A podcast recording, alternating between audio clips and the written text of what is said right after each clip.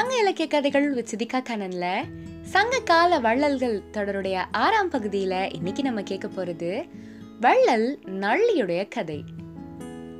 புலவர் வன்பரணர் ரொம்ப ஏழ்மையான நிலையில பல காலம் நல்ல உணவில்லாம கஷ்டப்படுற தன்னுடைய சுற்றத்தோட புறப்பட்டு வந்துட்டு இருந்தாரு. கண்டீரம் அப்படிங்கிற நாட்டுல உள்ள தோட்டி மலையை சார்ந்த வழியில தான் அவங்க எல்லாம் வந்துட்டு இருந்தாங்க. அன்னைக்கு அங்க நடந்த சம்பவத்தை அவர் பாடலா பாட அது நூற்று ஐம்பதாவது புறநானூறு பாடலாக பதிவாயிருக்கு. அந்த பாடலை நான் என்னுடைய இன்ஸ்டாகிராம் ஹேண்டில் கொடுத்துருக்கேன். அதனுடைய விளக்கத்தை இப்போ நம்ம கேட்கலாம்.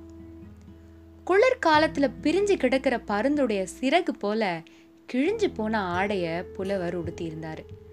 ரொம்ப களைப்பாக இருந்ததால ஒரு பலா மரத்தடியில் உட்கார்ந்திருந்தாரு.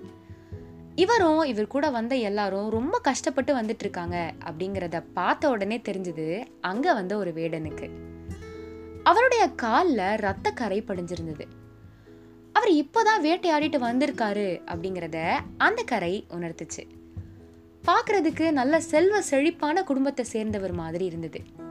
அவரை பார்த்த உடனே புலவரும் அங்க இருந்த மற்றவங்களும் எழுந்து நின்று அவங்களுடைய மரியாதையை தெரிவிச்சாங்க. அவங்களெல்லாம் உட்கார சொல்லி கையமர்த்தினாரு அந்த வேட்டுவன். திடீர்னு தன்னிடத்துல இருந்த மான் கறியை நல்லா பதமா தீ மூட்டி சுட்டு நீங்கள் அவங்க கூட வந்து அவங்களோட சேர்ந்து இதை சாப்பிடுங்க அப்படின்னு புலவரை பார்த்து கொடுத்தாரு.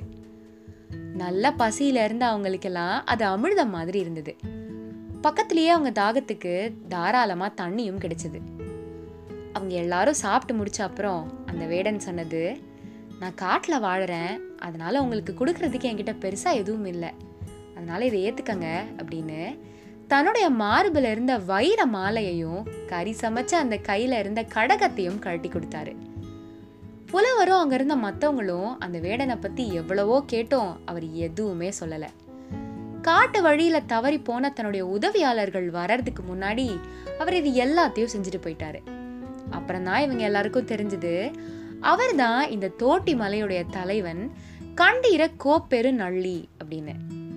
சங்க கால கண்டீரம் தான் இப்போ நம்மளுடைய நீலகிரி மாவட்டம். தோட்டிமலை தான் நம்மளுடைய தொட்டபெட்டா. புலவர் பெருந்தலை சாத்தனார் ஒரு தடவை கண்டீர நாட்டுக்கு வந்தப்போ நள்ளியுடைய அரண்மனைக்கு வந்தாரு.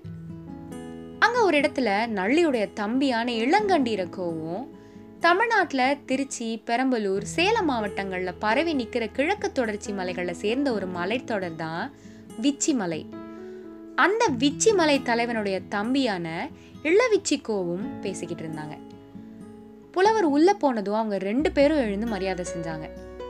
புலவர் பெருந்தலை சாத்தனார் நள்ளியுடைய தம்பிய கட்டி தழுவினாரு. ஆனா இளவிச்சிக்கோவை கண்டுக்கவே இல்லை. இத பார்த்து ரொம்ப வருத்தப்பட்ட இளவிச்சிக்கோ ஏன் என்கிட்ட மட்டும் பேச மாட்டேங்கிறீங்க அப்படின்னு புலவரை பார்த்து கேட்க அவர் சொன்னாரு நள்ளியுடைய குலமே கொடையில சிறந்தவங்க. முக்கியமாக சொல்லணும்னா உதவி கேட்டு யார் வந்தாலும் எந்த நேரத்தில் வந்தாலும் இவங்க குடும்பத்தில் இருக்கவங்களுக்கு இல்லைன்னு சொல்லி பழக்கமே இல்லை. நள்ளியோ அவருடைய தம்பியோ இல்லாத நேரத்தில் உதவி கேட்டு வரவங்க கிட்ட அவங்கெல்லாம் வீட்டில் இல்லை அப்படின்னு சொல்லாமல் நள்ளியுடைய மனைவியும் இளங்கண்டீரகோவுடைய மனைவியும் வந்தவங்களை சாப்பிட வச்சு பெண் யானைகளுக்கு நிறைய நகைகளை போட்டு அலங்கரித்து கொடுத்து அனுப்புவாங்க. ஆனால் உதவி கேட்டு வரவங்களுக்கு உங்களுடைய கதவுகள் எப்பவுமே மூடி தானே இருக்கும்.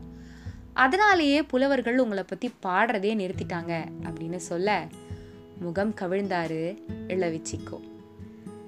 இது எல்லாத்த விடவும் நள்ளியுடைய சிறப்பு என்னன்னா தன்னுடைய பெயரை வெளியே தெரியாம உதவி செய்யறது தான் அதனால தானோ என்னவோ சின்னதா ஏதாவது செஞ்சிட்டாலே உலகத்துக்கே அப்லோட் பண்ற இந்த காலத்திலயும் நம்ம நள்ளியுடைய சிறப்பை பாராட்டிக்கிட்டு இருக்கோம்.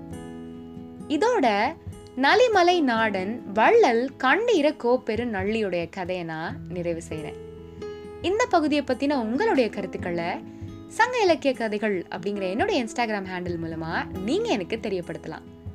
அடுத்த பகுதியில் சந்திக்கும் வரை நன்றி.